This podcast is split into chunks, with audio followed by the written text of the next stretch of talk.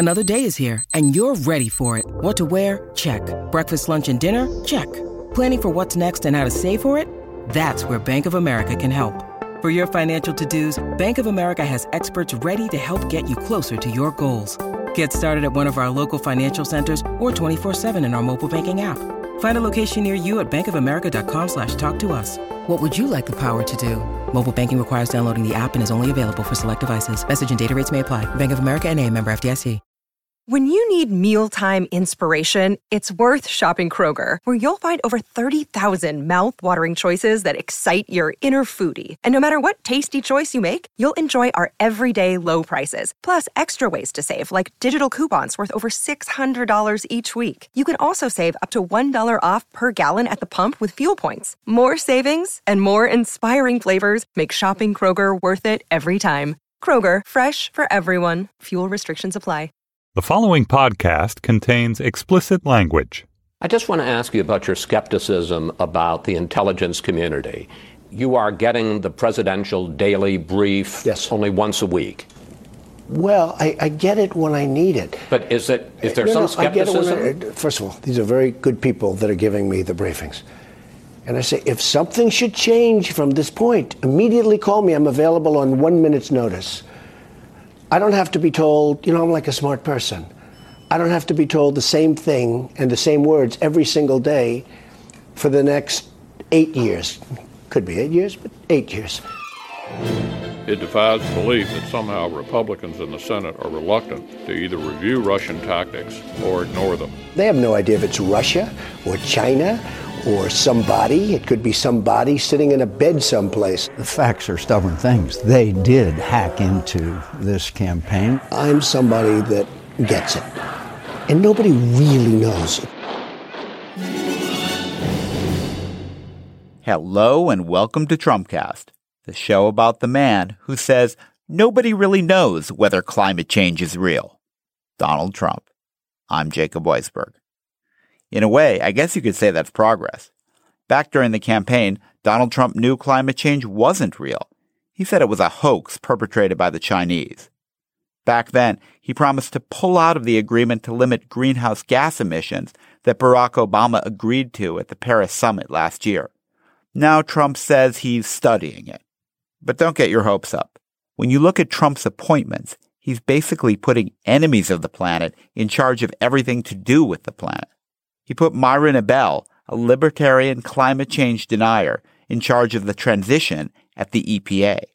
He picked Scott Pruitt, the Oklahoma Attorney General, and a kind of pure shill for the oil and gas industry to run the EPA. And now, most amazingly of all, he's on the verge of appointing Rex Tillerson, the CEO of ExxonMobil, as Secretary of State. Most of the outrage has been about Tillerson's close relationship with Vladimir Putin in the context of the mounting evidence that the Russians tried to throw the election to Trump and maybe did throw the election to Trump. But even if Tillerson didn't have that problem, it would be shocking to put the head of a company that did everything it could to cover up climate change for decades in any kind of position of power. Meanwhile, Trump hasn't named an interior secretary yet, but Sarah Palin is reported to be in the running. A lot of the damage that Trump hopes to do to voting rights, to social programs, is reversible with time and the return of national sanity in another election. But ignoring the threat of climate change is one area where the damage may be absolutely irreversible. There's a point of no return when the polar ice caps melt enough that sea levels begin to rise at an exponential rate. And whether we pass that point may well be determined by decisions taken by Donald Trump over the next four years. Here to discuss Trump's climate catastrophe is Bill McKibben, the environmentalist, distinguished author, and founder of 350.org. I think that name comes from, Bill, if I have this right, the estimate of the maximum concentration of CO2 in the atmosphere that basically makes the planet habitable. Is that is that the idea? Yeah, the scientists tell us that the most carbon we could have in the atmosphere safely is about 350 parts per million. We're sadly well north of that number already, Jacob. We passed 400 earlier this year. We're going up about three parts per million per year, which is why the Arctic and the Antarctic are both melting quickly. It's why the oceans are 30% more acidic than they were 40 years ago. It's why we're smack in the middle of the biggest, most existential crisis that humans have faced in the course of their civilization. So I just went on 350.org and there's a headline there that says, quite simply, the CEO of Exxon cannot be the Secretary of State. Bill, why can't the CEO of Exxon be the Secretary of State? Well, it might be might be better to say should not be, um, because I'm. I think must not. To, I think yes. Uh, turn the I, what's happening right now is completely fascinating. We're dropping any pretense. Um, we're just flat out saying, "Yep, look, we're run by the fossil fuel industry." Now, the fossil fuel industry has been the most powerful political player in America for many years. The Koch brothers, our biggest oil and gas barons, are the biggest political donors. The GOP is more or less a wholly owned subsidiary of the fossil fuel industry. The Democrats have always been terrified of the fossil fuel industry, but they've always uh, operated slightly in the shadows. Uh, now we're going to turn over the most important post in the cabinet to uh, a man who spent his entire working life at the biggest fossil fuel company on earth. ExxonMobil is the biggest, but is there anything about it in particular? I mean, you presumably you would have a similar objection to the head of any fossil fuel company becoming yes, Secretary of State. But Exxon is remarkable. Uh, this is a remarkable reward for what we've learned about Exxon in the last year. Great investigative journalism at the LA Times, at the Columbia Journalism School, at Inside Climate News, the Pulitzer Prize winning website in the last year have detailed the fact that Exxon knew everything there was to know about climate change 30, 35 years ago. And instead of telling the rest of us, they helped mount the massive and effective campaign to make sure that nothing happened about climate. The, notion that scientists were wrong or at least confused would uh, muddy the waters. And they've muddied the waters so effectively that yesterday Mr. Trump went on TV to say, and I quote, no one knows if climate change is real or not. Well, everyone who knows anything about the issue knows. Every climatologist is very well aware that by putting carbon dioxide in the atmosphere, we are raising the Earth's temperature. 2016 was the hottest year we've ever measured on this planet. We're at a absolute hinge moment, not just for our country or our, uh, we're at a hinge moment for our geological era. And into that comes Donald Trump and Exxon. And, and if they're allowed to proceed as they want to proceed, it's the coup de grace. Does Rex Tillerson and do ExxonMobil deny climate change? I, I was under the impression they'd given they a lot of ground there. For many, many years. They did deny it, but do they and deny they, it now? And they, yes, the, his predecessor as CEO, Lee Raymond, infamously gave a talk in China uh, during the time when the Kyoto Treaty was being negotiated, telling the Chinese that it was all a bunch of bunk and that they should go ahead and rapidly develop all the fossil fuels they could and it wouldn't make any difference. The Exxon under Tillerson has been mildly more PR minded and so they'll occasionally put out a statement saying we take seriously the issue of climate change. But whenever Tillerson talks about it, he immediately takes it back as he said memorably in his most extended discussion of it, if it's a problem at all, it's an engineering problem to which we will adapt. As he put it, if we have to move our crop production areas because of the changes in the weather, we'll adapt to that. Well, crop production areas are, I believe, what normal people call farms, and we can't just move them because we made it too hot to grow corn in Iowa or Illinois. If we do that, where are we planning to move them? Up into Siberia where there's no soil?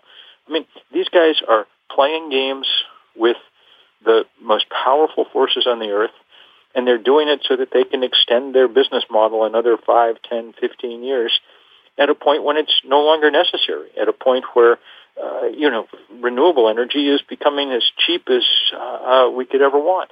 So, Bill, you've been involved in this effort to investigate what Exxon has done to cover up climate change, and you follow the the company very closely. I mean, tell us a little bit more about Tillerson himself and where he fits in. First of all, do, do they call him T Rex? That nickname just seems too obvious to me, but I don't know I if they know. use it. um, they, he's in many ways a standard issue kind of character in that world. Um, he's announced that his favorite book was, what do you know, Ayn Rand, Atlas Shrugged. His specialty has been making deals with some foreign countries, most notably with Russia. And I mean, of course, this is explosive because of all the other events of the last month or so. But in Tillerson's case, there's not the slightest doubt that he's deeply enmeshed in Russia. Uh, the Wall Street Journal reported that the only American that Putin may have spent more time with than Tillerson is Henry Kissinger. So there you go. Tillerson is such a favorite of Putin's, having invested huge amounts of money in Russia, that he was literally awarded the and happily accepted the Order of Friendship with Russia.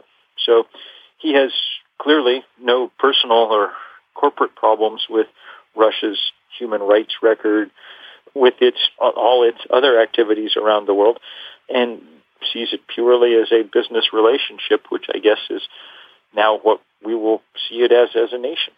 ExxonMobil, in a lot of ways, is more like a country than a company. I mean, we sort of think of it as an American company, or a lot of Americans do because they that's its history. But way. yeah, that's what I was going to ask you. Did they, yeah. when they deal with Russia, did they think of themselves as an American company Quite dealing with a potential enemy? Quite explicitly, they've said they don't. Steve Coll, the tremendous reporter, wrote a wrote the definitive book on this, a book called Private Empire that came out a few years ago that I reviewed for the New York Review of Books, and right now everyone should be pulling it off the library shelf and yep. reading it. Um, it makes it clear that I mean they've said very explicitly we're not an American company. They've tried, they've gone heavily against American foreign policy time and again. For instance, talking down the U.S. government's efforts to deal with, say, the Kyoto Accords. And in this case, the disjunction is enormous. If the U.S. government would just lift its sanctions on Russia imposed after its misadventures in Crimea and the Ukraine, then Exxon stands to make billions of dollars, uh, many, many billions of dollars um, from its operations in Russia, which it can't at the moment because of those sanctions. So if you wanted a good answer, a good potential answer as to why Russia might want to mess around in our political life, well, as investigative reporters have said over the years, follow the money. Right. So Tillerson's interest is basically giving Russia anything they want in terms of Crimea, Ukraine, Syria, human rights, any other issues, get the sanctions lifted. I mean, that's his interest right now as head of Exxon. That would appear to be. And, and in the larger sense, to make sure that the world is not taking undue or, in his view, rushed or serious action about climate change. Remember, the Secretary of State is the guy in charge of negotiating our climate agreements with the rest of the world. Uh, his boss, Mr. Trump, has said in the past that he wants to repudiate the Paris Climate Agreement signed by 192 heads of state. He said yesterday that he was studying the matter, which, which I got to say is a um, that's a Saturday Night Live sketch right there. Right. Yes, exactly. Studying. He's he's uh, studying the treaty in French. Uh, but I've seen references to Tillerson himself endorsing the Paris Climate Treaty and supporting a climate ta- uh, supporting a carbon tax. Exxon sent out a tweet at some point saying we, we support the Paris Climate Treaty. That's about it. And they've said in the past that they support some form of carbon pricing, but uh, no serious thinker believes that they mean a word of it, especially because they've continued to dump all their very large political contributions straight into the laps of politicians who've made it clear they oppose anything to do with carbon pricing or anything else. We're clearly not going to get any of that out of the Trump administration. Put this in the context of a little bit of the other things that Trump has already done on climate. I mean, there is appointing Scott Pruitt at the EPA, the former Attorney General of Oklahoma. There's what he said about the Paris Accords. There's what he said about the Keystone XL pipeline, which you were instrumental in blocking. I mean, what's what's the larger picture here? His transition team at the Department of Energy immediately sent out a memo trying to get the names of anybody who'd participated in any discussions about climate internationally. The blacklist is underway. Scott Pruitt at EPA is the perfect example. I mean, here's a guy who's literally never devoted a minute of his life to the idea of environmental protection, just the opposite. a, a guy who is a literal, and I mean literal, stenographer for the fossil fuel industry. he sent a letter to the EPA uh, a couple of years ago lambasting them for trying to do anything about the pollution in his state in Oklahoma. It turned out that the letter had been Xerox straight off a letter from Devon Energy, a local oil and gas firm. I mean, it's it's a joke in any serious way, but what it shows is that these guys, you know, that all pretense is over. In all the various assaults on fact and reason Trump people have launched, the most central and the most powerful is the attack on physics, the attack on the idea that we're going to do anything at all about the greatest problem we've ever wandered into. So what's the alternative to despair here? And what's, you know, what's even the point of fighting Rex Tillerson? I mean, if you don't get him, Trump's just going to do, he'll appoint someone else who's probably just as bad on yeah, climate change. Think that, I think that that's a reasonable question. and I think that the, I think that the answer to it, to the degree that there is an answer is the more resistance we mount, the better the odds that we'll be able to slow down some of what they're trying to do. Not all of it. There are going to be a lot of losses over the next six or eight months. No question about that. He's got power at every branch of government. He's going to use it. And the people around him are ruthless and determined. But after those cascade of losses that are headed our way, um, the reaction will begin to set in. And I imagine it'll set in rather quickly because I think the damage done to the economy the damage done to the environment, the damage done to human rights will begin to sit badly with lots of people. And that's the point at which we're going to have needed all the resistance and all the organization that we can muster uh, so that we can try and fight back, not just to reclaim lost ground, but to go deeply in the direction we need to go. And the one thing that I guess should be said is that there's a certain clarity about this moment that we haven't had before.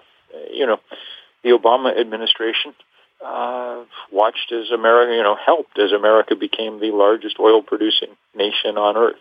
It's not like they were not friends to the fossil fuel industry, but uh, their record was mixed. They did a few good things too, and so it was harder to grasp, uh, harder to have some of these essential central fights. Now all pretense is gone. It's entirely clear what and who is in the driver's seat, and they own this now, and they own the consequences. And hopefully, I mean, and this may at a certain point be just whistling past the desert, you know, but at a certain point, that's going to have to translate into real and big shifts. It's interesting what you say about the clarity of the moment, Bill. I mean, you were a uh, Bernie Sanders supporter in the primaries. do you have any regrets about that? I mean, do you think the the, the yeah, I have idea, a yeah. big regret, which is that he didn't manage to, uh, because if he had, he would have kicked Donald Trump squarely in the butt. His strengths lined up perfectly with Trump's weaknesses, and it wouldn't even have been close. And uh, you know, he remains the most popular politician in America. So I, I'm incredibly sad that he didn't end up the nominee because we'd be having an entirely different conversation today. That's uh, that. What you say is debatable, of course, but what I wonder is, do you think he can do anything now in the Senate? I mean, Tillerson seems to have finally been the bridge too far, maybe for some of the Senate Republicans like John McCain, although not because of climate, but because of Russia. Yeah, I think that there's a reasonable chance of that we will be able to mount from all quarters a response to Tillerson because, you know, it's insane. You do not turn over the most important diplomatic post in the world to someone who's the representative of the biggest fossil fuel company on the planet. You wouldn't do it, you know, it would make no sense any time, but it certainly makes no sense when the most important job that that Secretary of State faces is dealing with the residue of 150 years of the fossil fuel industry. You're doing a little better at the state level. Uh, Eric Schneiderman, who's the New York Attorney General, has been pursuing this investigation, potential suit against ExxonMobil uh, on the theory that it violated securities laws by misleading investors by not being public about what it knew about climate change. Do you think there is uh, opportunity to hold them accountable at that level? Yeah, I mean, I, I don't know what you think, but my sense is that probably New York State and California are going to be the sort of locuses of resistance to Trumpism in general, and that this is a good example of that, and that we're going to have to count on real bravery from people like Schneiderman and his counterparts in California to have some hope of stemming the tide. Where's where's the fight happening now, other than at the state level? I mean, around Keystone XL, you know, you you led, you got arrested, you were a leader in the big climate change march in New York. Was that uh, two years ago? What's the how are how are the people who are most worried about what this means on climate change going to react collectively? Well, I, that, that's a very good question. I think that some of those infrastructure fights are going to be very key. They're obviously going to try and do Keystone, and we'll see what we can do to slow them down.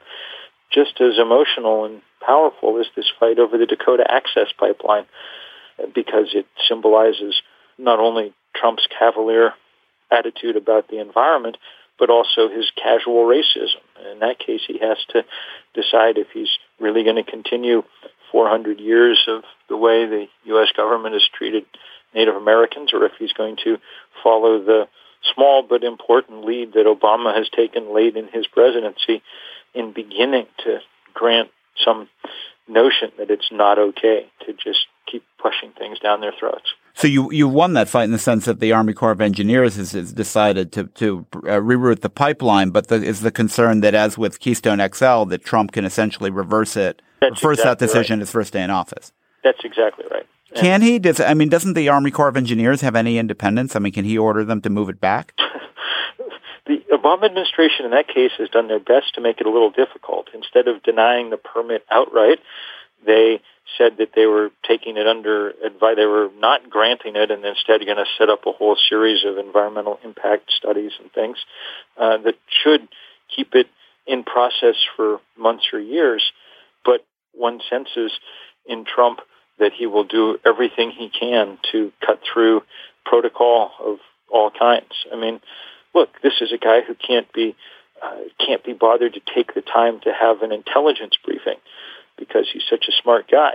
Um, it seems unlikely that he'll let little things like law get in his way when it comes to building more pipelines. I've been speaking to the environmentalist and author Bill McKibben. Bill, thanks for joining me on the show. Thank you very much and for all your good work. Judy was boring. Hello. Then Judy discovered ChumbaCasino.com. It's my little escape. Now Judy's the life of the party. Oh, baby, Mama's bringing home the bacon. Whoa, take it easy, Judy. The Chumba life is for everybody. So go to ChumbaCasino.com and play over 100 casino style games. Join today and play for free for your chance to redeem some serious prizes. chumba ChumbaCasino.com. No purchase necessary. Void where prohibited by law. 18 plus terms and conditions apply. See website for details.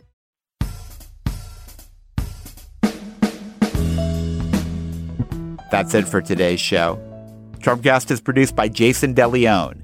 Steve Lickteig is the executive producer of Slate Podcasts. Andy Bowers is the chief content officer of the Panoply Network. I'm Jacob Weisberg. Thanks for listening to Trumpcast.